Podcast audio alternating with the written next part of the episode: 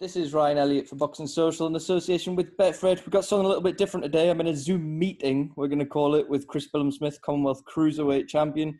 Chris, thank you so much for jumping on, mate. How are you?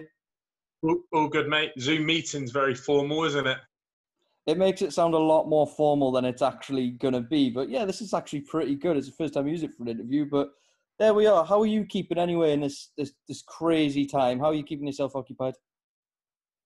Yeah, all good, mate. Uh, in a good little routine now. Uh, started properly uh, Monday this week. Where we now? Wednesday. Um, get up, make my coffee, do some yoga, do like 15, 20 minutes of yoga in the morning, then go out for a run, um, and then come back, have breakfast and chill for a bit, and then train again later on in the afternoon and just staying as productive as I can, mate. I see a lot of boxers improvising at the minute, the ones that are keeping active. I've just seen your sort of home gym setup you've got going on outside at the minute. Talk me through that. Uh, so, yeah, my brother's basically, uh, well, he, he, works on the films now doing rigging for stunts and stuff. And um, yeah, the uh, so he's got a lot of scaffolding equipment and stuff. So I asked him if he had the uh, ability to make me uh, make me a little rig, little setup where I can do some pull ups and put, hang a bag off the end um, and do some squats off of it as well. So I've got all that set up now. So we're we're good to go. Um, used it for pull-ups last last couple of days. Haven't used a punch bag myself yet. Um, my fiance Mia has been on it this morning. Um, I need to go and pick up some gloves from uh, from the gym because I, I, left them at, at, the local gym. So um, once I go pick them up and then uh, and some hand wraps, I'll be good to go it's nice to hear you've got yourself in a good routine now and, and you're sort of being able to go through day, go through your day and go about your work. But with everything that happened and obviously, you know, your May date was completely pushed back. Was it hard to, to stay motivated during lockdown at first? Yeah, it was. It was difficult. I was still training, doing bits and doing a few runs here and there. I was probably doing anywhere between four and six sessions a week for the first couple of weeks. But um, it started to get more and more difficult. So um, I just had to have a proper routine and structure. Uh, it's been a while since I've had to self motivate. You know, when you, are naturally motivated when you're in camp, and Shane gives you a time to be somewhere, you're accountable for that. So it's a little bit different when you're doing your. You've got to do all your own training. It's easy to get yourself up for a couple of runs if you're doing some runs like um, during camp and stuff. But the uh, the difficult bit is uh yeah is self motivating and stuff like that. But um, yeah, now's now's all good. It's good to hear you are staying motivated. Obviously, you're working towards that May Day in in Cardiff. You've been out sparring with uh, Mairis Briedis as well. How good a place were you in before everything, everything was sort of put on hold? Did you feel like you were starting to gain that bit of momentum? You had the Commonwealth title, you're working towards a defence, you've been out sparring world class fighters. How good a place were you in before this all sort of broke down? Yeah, yeah, in, in, in, a really good place. Obviously, I was disappointed that we didn't get the Bournemouth show sorted. Um, obviously, a few people turned that that show down and that date down, which was meant to be March 14th. Um, that may have even been able to go ahead with everything that's gone on. I'm not sure if the show would have been allowed that weekend. If so, it would have been the last weekend, which would have been perfect timing. But in hindsight, if I had had that date, I wouldn't have had the experience of going out and fighting Briedis, which was uh, a great experience in itself. And you know, I trained hard up to that point. I've been in camp for five or six weeks, and then had two weeks out in Latvia, um, sparring the world number one. So it was a great experience for me um, at a perfect stage in my career, um, especially with everything that's going on. You know, you mentally you sort of get yourself in a fight frame of mind when you're sparring the world number one, and especially after a couple of times, you know what he does, and you, you're really figuring it, started to figure him out a little bit, and but you also know the the dangers he possesses. So um, yeah, it was uh, it was a I was in a really a really good place and, and looking forward to to the May fight. Had a decent amount of time that we could um, you know still have a camp. I had a week off or a lighter week after I came back and then we were about to start full training. I had a, I did a spar with Josh Buatsi um, on the Tuesday of the first week of camp, and then that was the day we got sent home. So um, yeah, so we'd already had that spar planned, and that morning we found out we were all going home that night. But Josh was already on his way um, down to spar, so we, we, we did our spar, and, and then that was camp over for now. You mentioned the disappointment of maybe not getting that, that Bournemouth show sorted. There was talk you headlining the next gen down there. A few different fighters knocked it back. It's something you and I spoke about when we were just chatting the other day. When everything resumes and people are sort of trying to make up for lost time, do you think it's almost going to be easier to make these fights, these domestic fights, because fighters may be more inclined to, to try and make up for that lost time and accept fights that maybe they otherwise wouldn't have? Possibly. Um, I don't know. Obviously, my our show has now been moved to July the 11th, um, which is what I'm now focusing and working towards. But possibly, um, you might find people if they're in dire need um, but at the same time, are people going to take risks if they're inact- been inactive anyway um, throughout, even just before this happened? Are they going to take the risks when they probably haven't had a proper camp um, with their trainer and getting the sparring in and things like that? So that's that's half the battle with getting back. I think to, to shows in general is people haven't had proper camps or enough sparring because we're not allowed to spar. Obviously, we're not. We have to social distance. Um, sparring is not exactly what you call social distancing. Um, it's it's quite the opposite. It's probably the worst thing you could do in in the situation. Um, but yeah, it's you might find some people that are, are desperate to get back in there. Obviously, there's there's the side of the financial side, but there's just the love and the passion that that I can only speak for myself. But that I'm just looking forward to getting back training, sparring, and, and getting back in the ring in general. Um, it's uh, it's a really strange time, but uh, yeah, hopefully people just they want to get back in there, and boxing will be booming, and you know there might be the, the calm before the storm, um, as as boxing has been recently. Anyway, it's been it's been absolutely massive, especially in Britain, um, but it might even get even bigger after after all this is blown over. You mentioned there your your May 9th date has been put back to July 11th. We know fighters like to have that date to work towards. Is it is it good for you mentally to know that there is still a date, albeit it's been pushed back, there for you rather than sort of waiting for ifs, buts, and maybes? Uh, yeah, I mean, I, I, I always I stay in the gym most of the time anyway. Like I've been in the gym since 6th of January. We were hoping for the March date. Then we figured out mid-February that that date wasn't going to go ahead, so that was probably going to be boxing in April. And I just stayed in the gym then. So obviously it's nice to have a date, and um, but yeah, it's it's good that it has been rescheduled. Obviously, a lot of shows have just been cancelled indefinitely, and they don't know if their fight is even going to go ahead and, and things like that. So um, yeah, it's good to to have be on one of the rescheduled dates and who knows? It might end up being behind closed doors if they start bringing that in. I know that the UFC are doing something similar. So if that gets allowed, then um, then obviously we, we can do it behind closed doors. What do you make of fighting behind behind closed doors? Is it something that would bother you at all? Is it something you're completely happy to do? You mentioned there Dana White has said he's he's found a private island for these shows to go ahead. I'm not saying Eddie's going to go and pluck some some little aisle out for these shows. But if they were to go ahead uh, in a behind closed doors environment, how would you feel about that? Yeah, uh, you know, we, like I said, the passion for for me. Obviously, you want to fight in front of fans and and all that sort of thing. Or if they're allowed to do it, I imagine they'll allow a certain amount of people in the arena as well. Maybe not, um, but I imagine if a show's allowed to go ahead, there's going to be allowing you know maybe even hundred people in in there as well. But that might not be the case. It might just be TV only. Um, but yeah, I'm, I'm I'm up for I'm up for it. Obviously, like I said, the passion for fighting. Obviously, you do do it in a in a way to to please the fans and and, and do it for that atmosphere. Um, and that's one of the reasons I got into the sport. But on my second fight, I boxed pretty much behind closed doors anyway. When I got in the ring at, uh, at Wembley Arena, the doors were closed.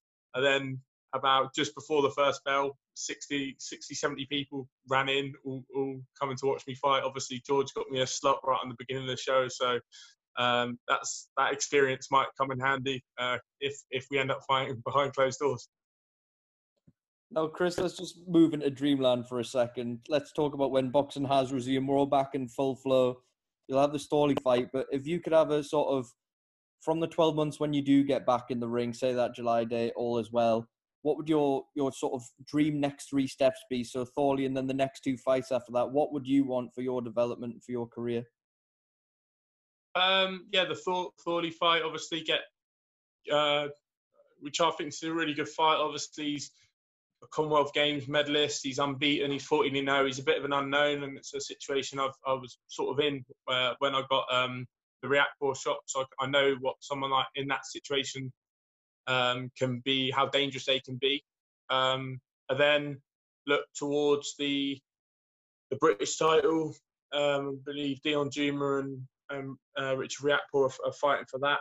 Uh, obviously, Riakporhe holds it, so I'd love love that fight. Um, whoever the winner is, um, I, would love that fight. And then, yeah, see, see, where we go. Obviously, I'd love to have a fight down in, in Bournemouth and get a headliner show down here. It'd be be unbelievable and uh, a dream come to, true for me.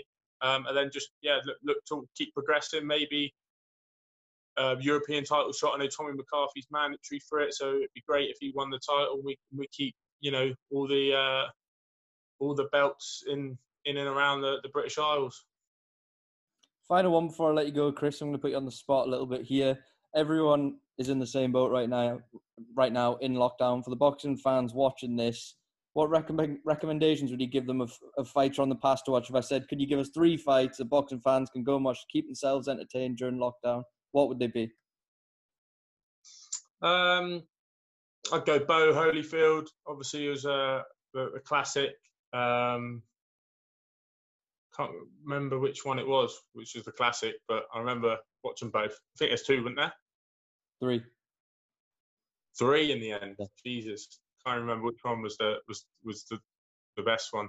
Um, yeah, I'll go that that, but they're great fights. Holyfield's one of my favourite fights to watch. Obviously, cruiserweight absolutely blitzed. You know, everyone in his path, and then done and like everyone uh, moved up to heavyweight and and done unreal from uh, considering how small he was compared to people like Bowe and the shots he takes from Bowe are just ridiculous. Um, fight I watched the other night actually was one of George's old fights against Kenny Anderson.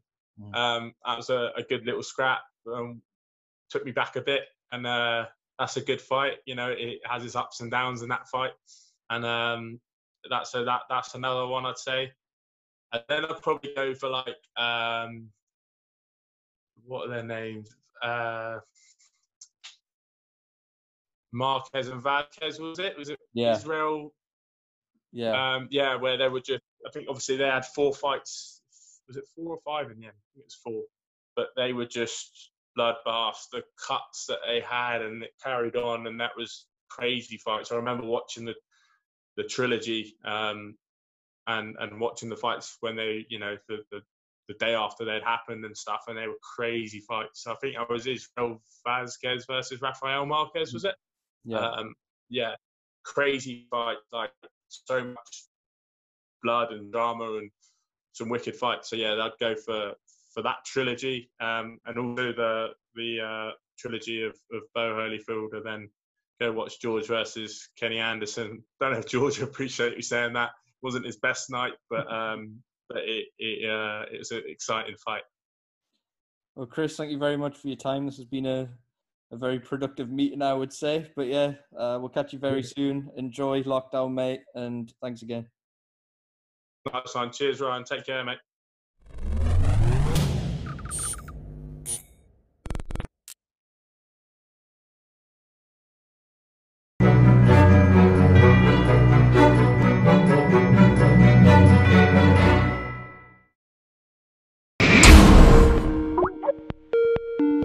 Frampton. How's lockdown life treating you? Two kids running about? Uh, I think that's the hardest thing, trying to keep the kids occupied. Um, I'm lucky enough situation that you know I've, I've a bit of space around me. I live kind of countryside, nice garden and stuff. So we done a big walk today with the family. Um, the weather's okay, so we're just trying to make the, the most of it, really. Um, I suppose a wee bit luckier than most that I have a bit of space to run about, and the kids can they don't get too bored. from a boxing perspective, is it more frustrating for you in that you've had problems with injuries, you've probably got more fights behind you than ahead of you at this stage of your career, it's fair to say. Has this come at a bad time, basically? Well, not really. If you think of who my next opponent is going to be, I'm pretty sure it's going to be Jamel Herring. It's agreed. Um, obviously, hopefully things don't change and that fight continues and uh, and it's and it does get made eventually. But I boxed more recent than him. Um, I'm younger than him.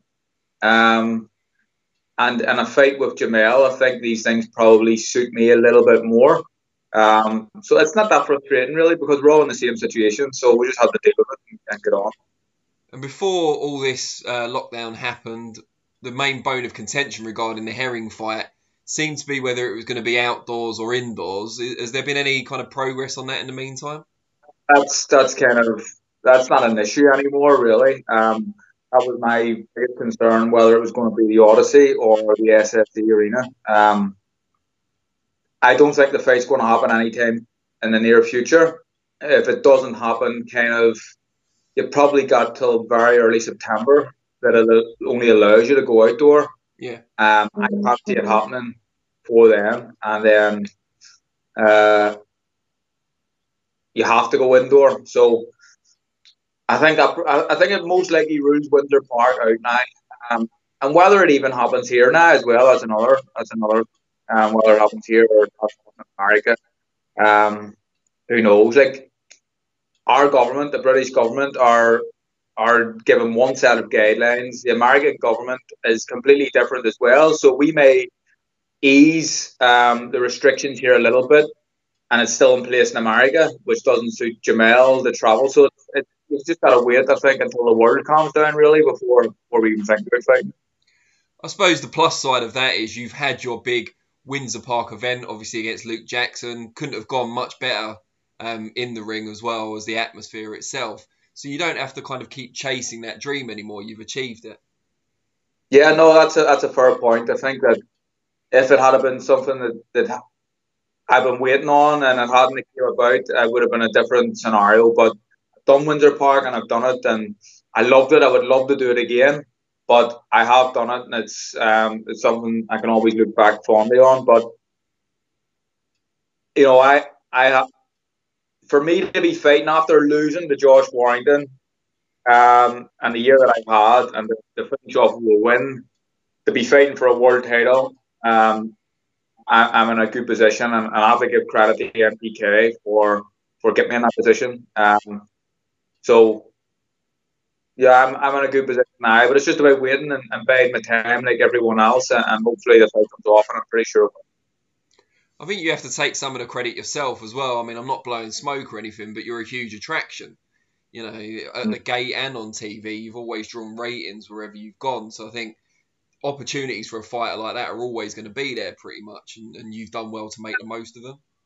Well, thanks very much. It's kind of you to say, but I suppose it's that's the business we're in. It's about putting bombs on seats and, and ratings on TV, and I do always do pretty well. So um, the promoters will want to put you um, on their shows because of that. Um, I suppose that a little bit of a yeah. I suppose I'm in a position where I should be. You know, I lose a good fight against the George Warrington. I shouldn't be too far away from another one fight just because of the popularity.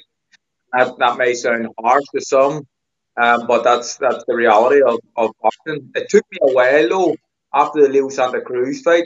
I had to go around the houses. I felt like to get a to get a world title shot. So I think um I think I'm I'm due a little bit of luck in this game at this point. Well, after the injury in the hotel and obviously the opponent who fell in the shower as well, I mean, you've had your fair share of bad luck as well. It's fair to say. Yeah, uh, I've had plenty of it, and uh, the book will be good. That's for sure. I'll look forward to it. Um, tell us what you what you can tell us about Jamel Herring. We obviously know his credentials and, and his character as well. He's a former Marine, of course. What what can you tell us about him as a boxer and how his style matches up with yours? Well, I think he's a good fighter. I, have been watching. I've been I've been using this lockdown to watch him for a bit, so I've been watching watching him a fair amount. Um, it's something I don't normally do. Study fighters that much. I watch a little bit, but I've been watching him a little bit more. Um, probably just suppose because of the current situation that we're all in. But um, he's a good fighter. He's very tall. He's a nice boxer. Um, southpaw, which brings its own problems, but then you, you add the six inch height advantage in, and that brings another set of problems. Mm. But um, he's a nice boxer. Um, he hasn't got the fastest feet in the world. He doesn't punch that fast. Um, there is times in fights where he likes to cruise, so he doesn't like to exert himself if he if he doesn't have to. And I think that's all probably down to the weight issue. Like I think he really struggles to make the weight because he's so big. Um, but his height and his he's a, he's a he's a good boxing brain as well and very mentally strong. So these are all attributes that, that he has. But there's there's no such thing as a perfect fighter, and there's uh, and, and I, I believe there's there's ways to beat him. And the opportunity to become Ireland's first ever three weight world champion is that added incentive or added pressure? Bit both.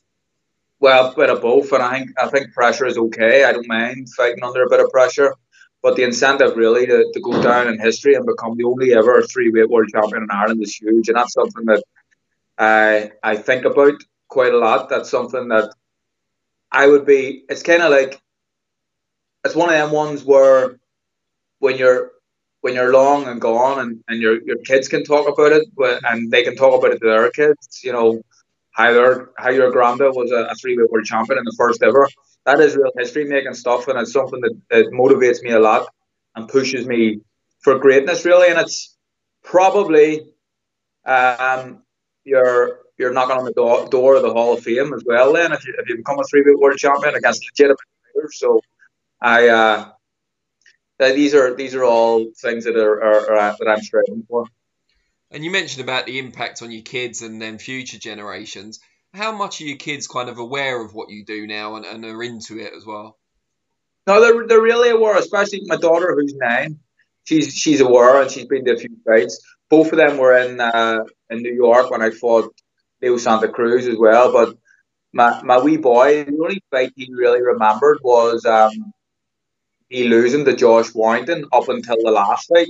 So he, I think he, I don't, I don't really, I don't think he thought it was very good for a while because the only fight that he remembers I lost in. So right, yeah. um, it's, it's important. Um, it's important that just they'll grow up and they'll understand, and it's done quite great. I'm sure they'll be proud, but um, the little girl does know the little boy a little bit. He knows a bit. How much are you missing the the lads at the gym and obviously Jamie as well and Nigel? Ah, oh, lads, the, the boys are it's just it's a great gym to be involved in. Um, we we train pretty hard uh, and you know train very serious, but there's always that kind of bit of fun element to it and banter. Banter is a word that I don't like to use, but I've just used it there. but it's good crack. The boys are good, good laugh, uh, and we've had Dave Allen as well, who's who's just linked up. So I'll be, I'm, I'm genuinely excited about my first training session with with Dave Allen. So it's going to be good to get back. Have you had any sort of indication? I mean, no one really knows what's going on, but just from what you've heard from promoters or MTK or whoever, when things might no. start to get going? No. I haven't. I haven't, and, and I've purposely not asked because there's, there's important things um, in the world going on at the minute. So I haven't been annoying MTK or Frank or, or Pat Frank um, with these questions. But I think we just when it's safe to do so is when we do it. Um, but you know, I want to be realistic here. If it happens before the end of the year, then I suppose I'm happy enough for that. Um, I, I just don't see it happening anytime soon. Also, I've got a, a family holiday plan which we're hoping for in August. Um, after this lockdown, the last thing you want to be doing is cancelling family holidays. So if we can't squeeze a fight in before you know mid August, then I think my priority would be to do that with my kids and my wife, and then hopefully squeeze a fight in before the end of the year. You talked about the bigger picture. Obviously, it's in all our thoughts what what are you seeing out there in, in Belfast in Northern Ireland generally in terms of the NHS and how people are struggling and the restrictions of the lockdown as well? Because we only see it over here, obviously. But what's it been like for you guys? I think it's probably similar. Um, where, where I live is kind of outside the the, the Belfast, outside Lisburn, um, where I'm about eight miles from Belfast. So Um, I'm in a little bit of countryside. Um, very little traffic on the roads. I do my road running. Very little traffic. Uh, very few people about. Um, the, shops were queuing up like like everyone else. Um, you see in, that you, you read reports of young kids, especially, kind of not listening to the guidelines and, and, and you know going out with groups of friends and stuff. Which I think if you're a parent, you should, you should try your best to, to stop that from happening. But I suppose we're the same as everywhere else. Um, but me and my family have been uh, in this isolation period now from just before St Patrick's Day. So um, we're we're I think we're about four weeks now, something like that. So um, we're well into it now, and it's getting hard, but you just have to deal with it. Any uh, hobbies you've taken up that maybe you haven't had time to indulge in before?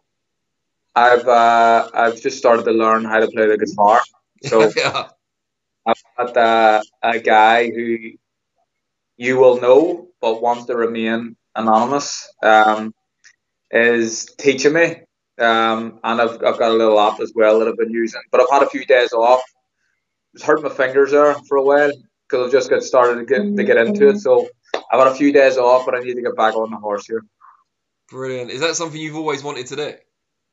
Always wanted to do it. I, I asked my wife to buy me it. She was out looking at the birthday or Christmas present and she asked what did I want and, and I said a guitar. Um, but that was ten years ago. So um, I've just I've just started to uh, I've just started to try and learn. Ah, brilliant. Well, at least you're making the most of your time. Yeah, trying to do my best. I'm training as well. I, you know, I've got a, a bit of a, a gym set up in my garage. I can hit a bag and um. Yeah, she is making a cameo. Uh, Christine just walked in the back. Yeah. So I've got uh, I've got a bag. I've got a full squat rack and, and, and plenty of weights and um I've been doing this new KO weight like TRX type training that um MTK are linked up with as well. So I've been I've been training every day and, and I suppose just trying to keep my belly off really until, until I'm a little bit more serious. Brilliant. And just before I let you go, just tell us a little bit about the show you've been doing for a while now with Chris Lloyd.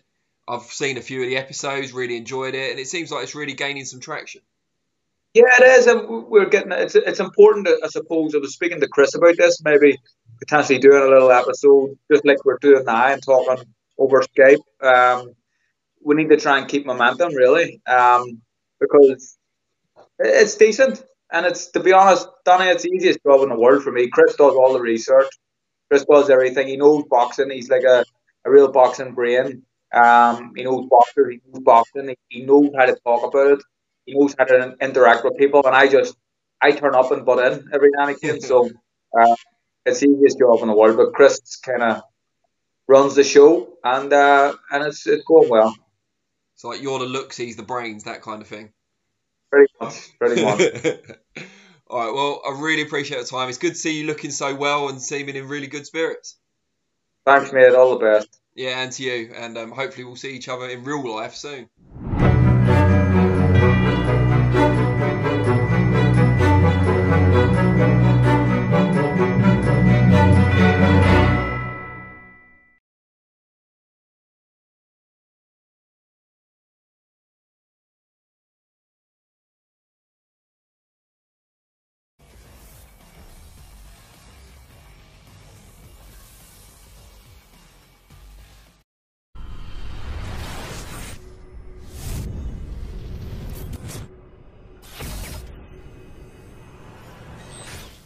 This is Umar Ahmed for IFL TV in association with MTK Global via Skype. I'm joined by IBF super middleweight champion of the world, Caleb Plant. Caleb, how's the situation with uh, coronavirus in, in Las Vegas?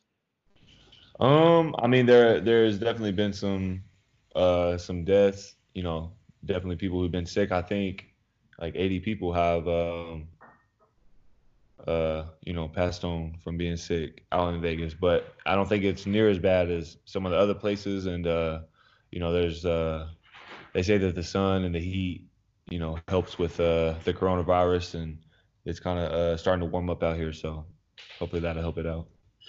What's your day-to-day routine been like? Are you still able to go to the gym and stuff, Caleb?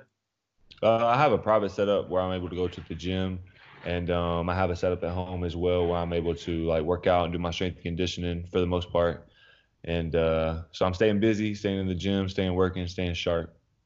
Uh, that way, um, you know, when this thing is over, I'll come out, you know, a little bit better. This virus, of course, affecting the whole world. Uh, businesses uh, and boxing is one of uh, the businesses that it's affected hugely. However, do you think for someone like yourself who's been craving for a unification fight, that this virus, this delay, is going to force the bigger fights, the bigger money fights, the unifications to happen more quicker when this virus is over? Do you think it will force bigger fights to happen? Um, you know, I'm not sure. It's hard to speak for everybody else. I would, I hope so. You know, I think that would be great for the sport of boxing, and um, that's how you, you know, submit your name uh, forever. So hopefully, it, you know, pushes some of these guys to want to step up and, you know, make these big unification fights that, you know, you and myself and everyone else, you know, are looking for. So. Definitely, you're in a u- unique division where each champion holds one belt. You all have your separate key. Uh, of course, you with the IBF, Benavidez with the BC. Uh, you got Callum Smith with the WBA and Billy Joe with the WBO. So you all bring something to the table. However, Canelo is the money man. Uh, that is the, the, the money fight in boxing. Um, there were rumors going around. You know, there were suggestions after your last fight that you and Canelo might have happened, but you said it wasn't the right time. Do you want to just elaborate on that comment, Caleb? Yeah, uh, you know, after my fight at the post press conference, um, Marcos was just asking basically a hypothetical question at the time if you know I'd be willing to fight May 2nd and uh, you know just fight in February 15th, February, March, April, and then May 2nd. Um, you know, a camp, uh, a world championship camp is usually eight weeks, and um, you know just to be rushing things and forcing things that quick when I just came out of camp you know, I think a lot of people misunderstood me for saying that I wouldn't fight because I just came out of a fight. But it's not the fight that you need to rest because I didn't take, you know, a whole lot of punishment. It wasn't a, you know, a back and forth war. It's the training camp that you have to rest from. All the rigorous training, the miles you put in, the rounds of sparring. You know, you put most people put over 120 rounds in uh, of sparring for a world championship fight. So uh, you have to rest from that. You got to let your body recoup and recover. You can um, you know, a lot of times someone like Tevin Farmer, someone who's fought so frequently, but then in his last fight against Joseph Diaz, you know, he looked off, he looked flat, and uh, he's defended his title like four or five times in a year with no breaks from training. So I think that's something that kind of caught up to him. And then also with Deontay uh, coming back really quick after fighting Luis Ortiz, you know, he looked kind of shot in his legs a little bit from the get go. And, um, you know, I know old fighters used to, uh, you know, fight more frequently, but they stopped doing that, and I think that they stopped for a reason. So, you know, I don't want to be swindled. If if he's the cash cow, if he's the biggest name in boxing, then why would I not get an eight week camp just like I would for any other world champion or, you know, you know what I'm saying? Definitely, I hear that. You want your your full preparation for someone like Canelo. Um, yeah, I'm a world champion. I've solidified myself as a top as a top dog in this division, so I don't have to be desperate. I don't have to rush. I don't have to you know, I'm a seven figure fighter. I don't, I'm not, I'm not in a desperate situation where I have to just jump on any opportunity that comes at me. Well, your views on Fox recently and your recent fights have been huge. Is that correct? Yeah, yeah. Uh, you know, um, little little over a year ago, I won the world title with the most views on uh, FS1 ever, uh, with 986,000 views. I fought Mike Lee. We had 1.4, and then in my last fight, we had 1.8. So I've doubled my views in a year and uh, you know I feel like I'm in a great spot. I've been working really hard, um, and uh, it's really starting to you know come full circle. So. Well, let me ask you about another champion in, in your division that fights on Fox as well, David Benavidez. Do you think that fight will happen next year, Caleb? I hope so. I hope so. You know, there was a video, and I even posted it. You know, because I feel like a lot of people are were saying that you know it's like I didn't want to fight David, even though you know, I keep saying I want to fight him when he won his world title against Ronald Gavril. You know, I was waiting at the bottom of the stairs to say, hey, when are we gonna when are we gonna fight? And uh, but you know, there's a video circulating to his promoter saying that we're not fighting this year. He don't want us to fight this year. You know, he wants the to wait and you know make him pay more when it does come. Um, so I don't know. There's no one from my team uh, who wants to be hesitant about it. you know, this is something that we want to a show that we want to put on for the fans. But I'm not sure if his him and his team, you know, feel the same way from the video that was, you know, circulating. What would be the fight that you want most? Any of the champions, really, Caleb? Um, any of the champions, but I want to fight David. I want to unify with that. I want the WBC belt. So there's a bit of beef and rivalry between you two as well. I mean, I don't think there's, I don't think there's like real beef on his end. I think that he's just kind of like, you know, doing it for the cameras, really, because he'll say certain things, and then when we see each other, you know, he doesn't have like the same energy. Not that he runs away from me, but he just, you know, he acts like he's going to do one thing, and then when he sees me, he just tries to shake my hand or you know nod his head. So, but uh, I don't like him or his team. So. Before I talk about the other belt holders, let me quickly ask you about Danny Jacobs. He went on Instagram live recently with Eddie Hearn, mm-hmm. and Eddie asked him, "How do you assess the division?" He said that you're the weakest champion. Sees you as the easiest fight the champions. Have you got a response to Danny Jacobs? I mean, the weakest champion is still above him because he don't have a belt. So, you know. Is that is that a fight you'd entertain, Caleb, even though he doesn't have a belt? Absolutely. I mean, you know, if if the situation was right, you know, I'm looking for big fights, people with big names in the division, and you know, I know he's got a name, but he's kind of past his prime, and you know, doesn't hold too much rele- relevance. You feel me? So, uh, if he was able to, you know, if we can make something, you know, happen, then I would absolutely want to make it happen. But um, he's been beat a couple times, so you know, he seems beatable too to me. With that fight, with that fight, though, it seems like the problem would be the networks. Obviously, he's with DAZN, you're with Fox. It's going to be an issue there. Absolutely. You know, the thing is, for two networks to cross over like that, it's going to take two mega stars. You know, and so we could have fought, and he could have beat me just like he wanted. But the fact that he's not a megastar because he's already lost a couple of times and been knocked out cold, you know, it's going to be hard for him to become that megastar and for us to cross networks and get that fight. So if that's something that he really wanted, you know, then he should have held up his end of the deal and his end of the bargain. Because thus far, I'm holding up my end of the deal and my end of the bargain for me to make a mega fight with anyone. Because all you have to do is just keep on winning. So if anybody messed that fight up, I guess it's him, huh? We're expecting Canelo Billy Joe to, to be happening uh, on May 2nd. Obviously, that's not going to be the case anymore. Uh, if that fight does happen, though, after this virus is gone, uh, Canelo and Billy Joe Saunders. How do you see that one going? Do you give Billy a big chance in that, Caleb?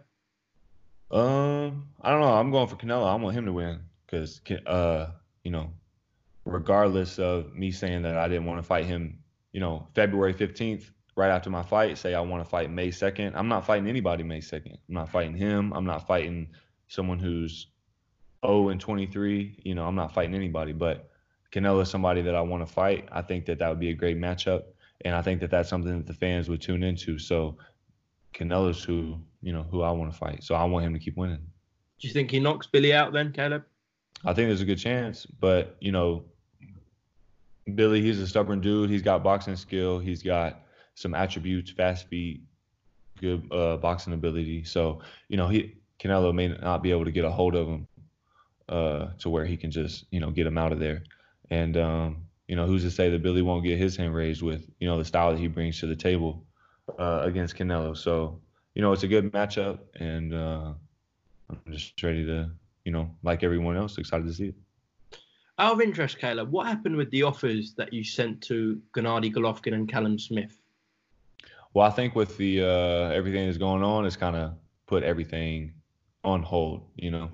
Uh, but thus far, no response. So you know, I like to say that that's because of everything that's going on, but you know, I think once the the dust settles on uh, the coronavirus, and uh, you know, hopefully we'll get a a response, even so if it's you know, even if it's even if it's something that they don't want to do, you know, maybe they just get back to us. So just to confirm, there's been no reply at all from Eddie on Golovkin or Callum Smith. No, no, no emails back, nothing. Um, not that I know of. Not that I know of. And, you know, I speak pretty closely with my management. So, you know, it's not like I'm just out of the loop. But, you know, we'll see. just before we round off, outline a perfect uh, sort of end to the year for this one and a perfect 2021 for you, Caleb.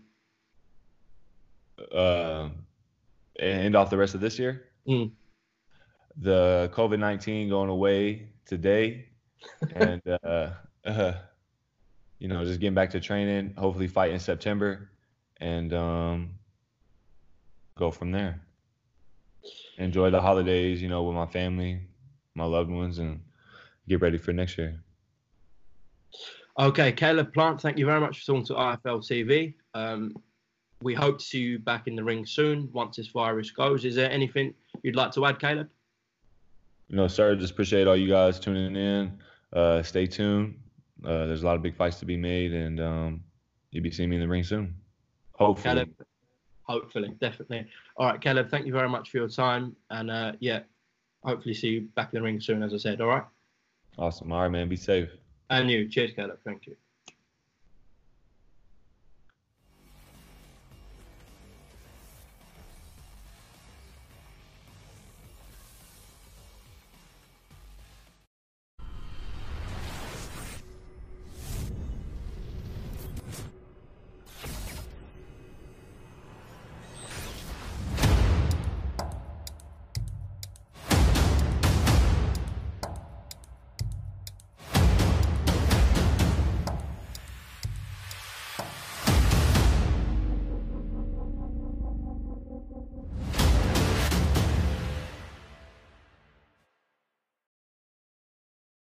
Anthony Joshua says that neither him nor Tyson Fury get the credit they deserve from the world media because they're British rather than American, and America is the center of everything in the Western world when it comes to media, and certainly when it comes to the credit that you get as a boxer.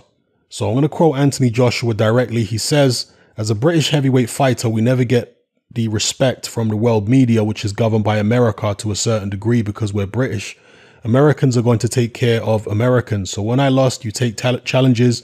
The goal is to win 100%. So those are the words of AJ.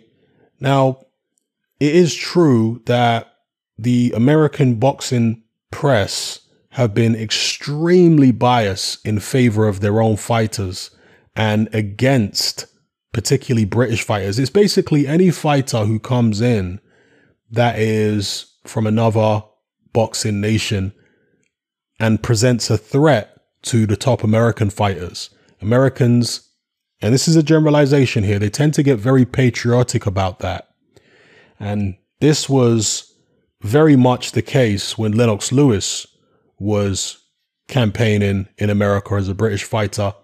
He got an enormous amount of hate and ridicule and unfair, extremely biased criticism from the American press, the American public, uh, to some degree from American fighters, although in the latter stages of Lewis's career, because he'd beaten just about all the best American fighters, they begrudgingly started giving him respect. I think the Ray Mercer fight was really a turning point in Lennox Lewis's career because he had a real tough fight with Ray Mercer. He went back and forth with him toe to toe and he won Ray Mercer's respect. And Mercer was very well respected in uh, the boxing circles in America and by the American press for being a tough guy. Not necessarily the best boxer or anything like that, not the most skilled guy, but a real, real tough guy. And the fact that Lewis went toe to toe with him and he didn't crumble, he didn't crack, he didn't show any lack of heart or anything like that, that won Mercer's respect. And gradually from that moment on, the American press started giving Lewis a bit more credit. But prior to that, I mean, the bias was unreal. They used to give Michael Moorer a pass and he had a real weak chin. They used to give Riddick Bowe a pass for being wobbled by people like Tyrell Biggs, for having a real close, controversial decision over an ancient Tony Tubbs. I mean, he got dropped by Holyfield in the first. I mean, they used to give Riddick Bowe a pass for so many things, Michael Moorer, and so many other American heavyweights in comparison to Lennox Lewis. So there was a massive amount of bias then. But today, the situation is a little different because the American boxing scene is not as strong as it was back in the 80s and 90s, and it's a lot more fractured now. Now, look, when it comes to ethnicity, most human beings, to some extent, and by most I just mean more than 50%, most human beings, to one degree or another, tend to gravitate towards people of their own ethnicity. Okay. In America, this reality is a lot more pronounced. America is a much, much, much more racially divided society than the UK is. So when you see, let's say, Floyd Mayweather fans, the overwhelming majority of them are going to be the same ethnicity as Floyd Mayweather. Okay. When you see Conor McGregor fans in the US, I know Conor McGregor's Irish, but the vast majority of his fans, they're from a certain demographic. Okay.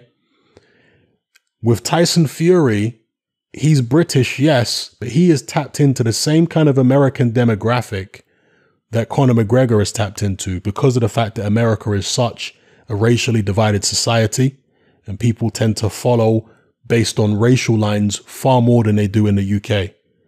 So I'm not saying Tyson Fury has deliberately gone out to do that, not at all, but it's just a situation that happens. Okay. So he is benefiting in a way that Lennox Lewis never could because he was going up against African American fighters, Lennox Lewis, and being a, a, black British guy himself of Jamaican descent. There was nobody in America, there was no fan base there that were going to latch on to him. Why would they? You know, there was no demographic that were going to gravitate towards Lennox Lewis. So he had it real tough. There was no way he could, in the eyes of most American fans, do any right, and certainly the boxing press. But with Tyson Fury, and in this day and age, different, he does have a demographic there that gravitate towards him. Anthony Joshua, on the other hand, he is in a bit of a situation because if it wasn't for the fact that Deontay Wilder is a rival of Anthony Joshua's, he might actually be popular over there with black Americans. But because he's a direct rival of Wilder, that precludes him basically from from being popular with them. And with other demographics in America again it's a very divided society. People are not really going to gravitate towards AJ the way they do in the UK in the UK you go to an AJ show there's people of all different colors there. Again UK is not anywhere near as divided on racial lines as America is so yeah AJ gets the brunt of the criticism from the American press, and there's no demographic there to back him up really for AJ. But for Tyson Fury, I think he's doing very well. I think he's been very well received by large sections of the American public. And I think his popularity will continue to grow over there. And it's not just his ethnicity, of course, it's the fact that he is a very, very good fighter. It's the fact that he is a fearless character. I think people like that, you know, particularly in a place like America when you have a very brash individual like Tyson Fury, who is a, a trash talker who talks very confidently, that tends to go down better in America than it does in the UK. British people traditionally are a bit more socially conservative than Americans. Americans are a bit more open to braggadociousness and show offs and stuff like that. In fact, Tyson Fury, if he had been from an earlier generation, I mean, he would have probably, you know, I mean, I, I, could have imagined him or his family ending up in America, you know, as one of the people from an Irish background who ended up in the uh, United States in the late 1800s, early 1900s. And he probably would have had a field day. you know what I mean? Because characters like that really made names for themselves over there. So, anyway, I'm going off on a little uh, side route here. Let me get back on track. Main thing is, I see where Anthony Joshua was coming from. Certainly, if he was American, he wouldn't get as much criticism from the American media or the American fans, and he'd get a lot more praise. But it's not just his nationality that's the issue, you know. Um, and Tyson Fury, as I say, I think he's actually doing okay over in America, and I think he gets plenty of praise. The the demographic which don't give Tyson Fury the credit he deserves for the most part are the demographic that support Deontay Wilder. And of course it's mainly African Americans, but not only African Americans, it's people from around the world who for whatever reason find the ratchet, ghetto, ignorant American culture. Okay, I'm talking about the specific subculture, the, the ratchet world star uh, um, American subculture. People who are impressed by that culture, and they're not all black people, okay? Those are the ones who tend to be Wilder fans. And as such, those are the people who tend to try and take credit away from Tyson Fury. Yeah. Uh, but uh, anybody who is impartial, neutral, or a Fury fan, of course, you're going to see straight through the nonsense. So, anyway, let me know what you guys think in the comment section below about Anthony Joshua's comments that he and Tyson Fury don't get the credit they deserve because they're not American. Let me know, people, what's happening them out. Join me on Patreon. I upload a minimum of two podcasts every single week, covering a wide variety of controversial topics, as well as live stream Q&A sessions. Take a look on screen right now at some of the podcasts I've produced so far. For just $3 a month, the equivalent of about £2 a month, you get access to all my new podcasts and my entire back catalogue of past podcasts, including my popular Confessions of a Nightclub Bouncer series. You can listen on your computer or on your smartphone or tablet by downloading the Patreon app from the Google Play Store or the App Store for free. The Patreon app also allows you to download each podcast in MP3. For less than the price of a cup of coffee, you get access to dozens of hours of exclusive content. It's easy to sign up, there's no contract, and you can cancel at any time. So come and join our community of free and critical thinkers by signing up with me here on Patreon today.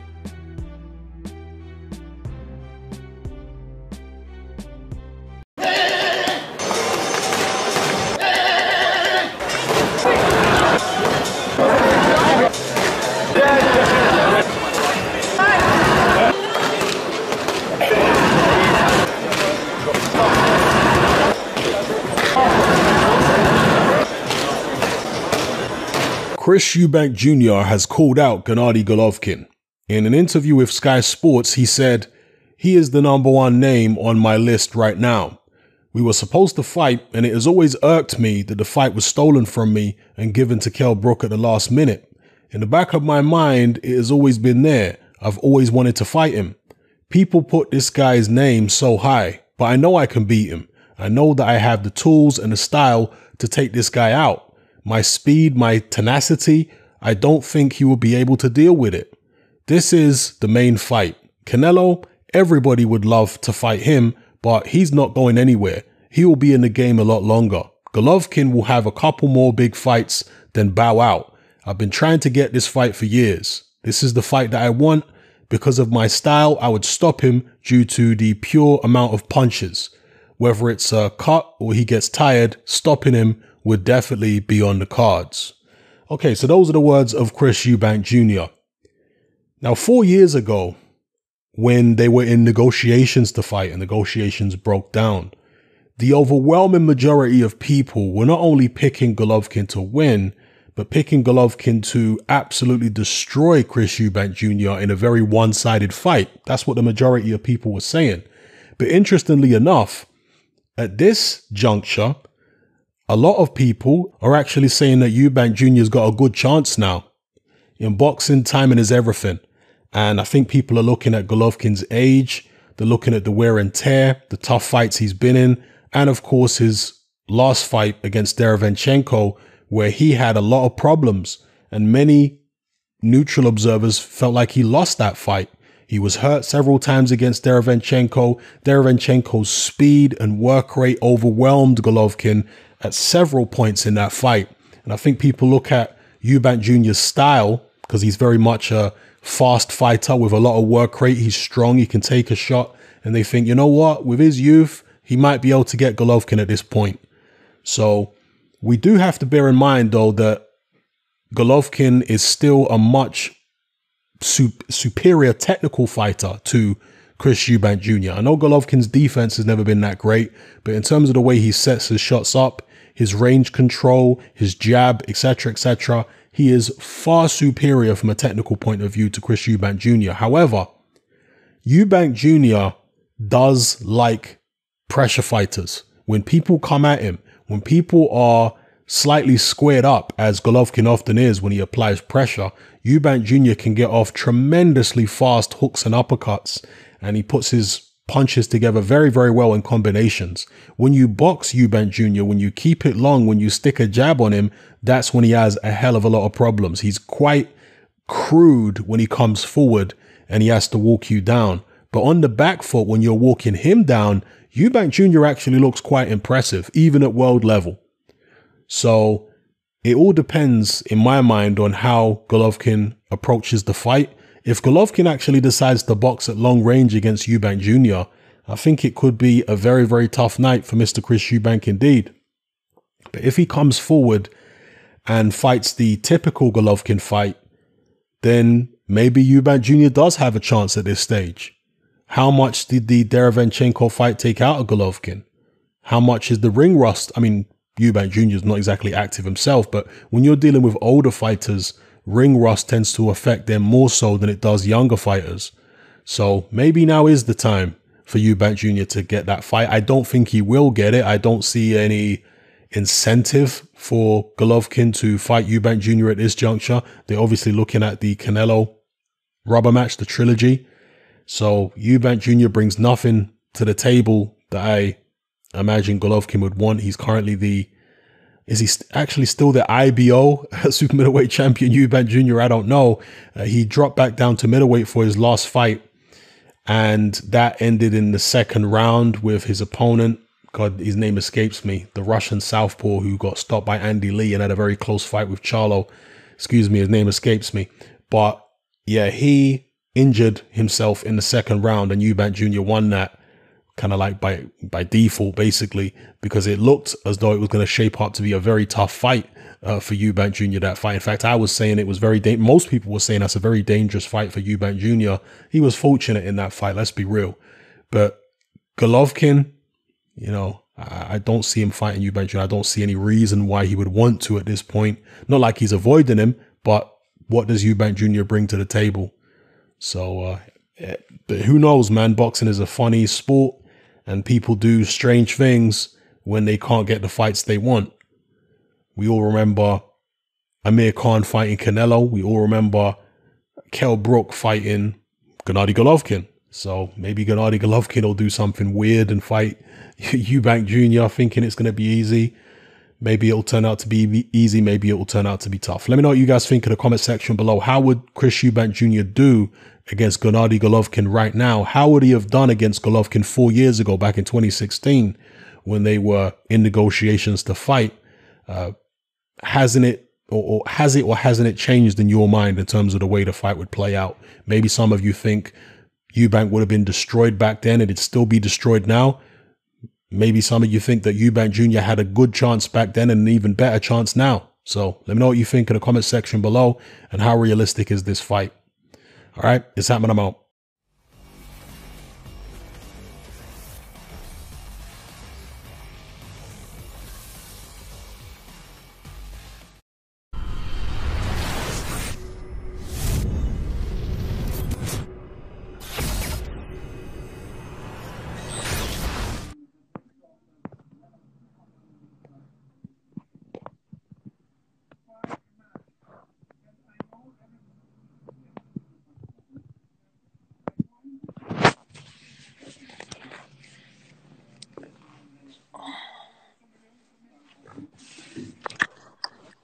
Yo, what up, champ? What up, champ? How you doing, brother? I'm good, man. I'm just here watching some. I'm watching your fight with um with with, with um Vitaly, man. Oh shit! Don't watch that, champ. Hey, you showed heart. You showed heart in the fight, champ. I had one arm, champ. I had one arm. I know, but you you showed heart. Oh look, it's uh, it's there. Look. Damn, champ. Let's go, champ. Hey, you, man, you got a chin in you, bro. You took some punches in that fight, man. Yeah, you do too. Hey, listen, Ah. man. What, what one question I want to ask you, what happened in the Lennox fight? Because you almost knocked him out in, in the first two rounds. What happened in the fight? Ran out of gas. Oh, okay. I ran out of gas, champ. Uh, did did Lennox really did Lennox hit hard though, or was he just like a a, a, a stinging puncher? Nah, nah, nah. He hit hard. He um, he um, yeah, he hit hard. He was strong. You know what? What really shocked me was when I got in the clinch with him, like how when I grabbed him. You know, you ever grab a guy Yeah. and they just physically, you feel me? He was so big that I was like, damn, you know, usually I could like at least get a little nudge, but he was just so so powerful, you know? Yeah, because you you you was a big you was big and strong then as well. What he was he's six foot five, um, two hundred and fifty pounds. And you know what? When he went to Emanuel Steward, he got bigger and stronger as well. He, he, he fell out and got a lot bigger and a lot stronger. He did. He did. He was he was strong he was he was you know what it was was he didn't do a lot of different things, but what he did, he did good, like jab right hand. You know what Yeah. I'm saying? And then he got in trouble to me the times when he tried to do other things like uh, you know, throwing left hooks a lot and stuff like that. You feel me? He was good at jab right hand, sick uppercut. You feel me? You you know what, Lennox? He had like you know um I don't think he get enough credit because I think he had some good uppercuts, left and right hand. I never see a fighter throws good left uppercut of the left and on the right like that. You know, he's he he was a good fighter, man. But Great, great, you know great. what? What's my favorite fight with you is with um ah Sergey Liakhovich. Oh shit. That was good because I thought, you know, like just on the edge, I'm thinking, oh shit, he's gonna lose, and then he just fucking, he just knocked him out. I was like, oh man, you know. Yeah, that was a good fight. That, that, That was, was crazy, that night, man. You be Hey, in the man. fights, bro. Your fight, your fights be fucking crazy, champ. I, I, I'm trying, you know, I'm, I'm still learning. I had seven amateur fights and 28 professional fights, man. So I'm still learning. You know, you know, you know what's amazing? You know what's, you know what's amazing? Why would somebody say some stupid shit like that? Hey, Because they're stupid. Ah. they're stupid people, man.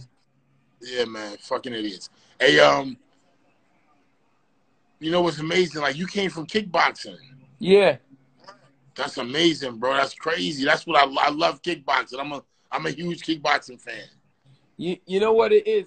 It makes you tough and it makes you hard, but it messes with your style. Like from like I'm still learning to fight with my legs bent and to rock and roll. You know, because obviously because you stand straight up because you get kicked in the face. You know what I mean? Right.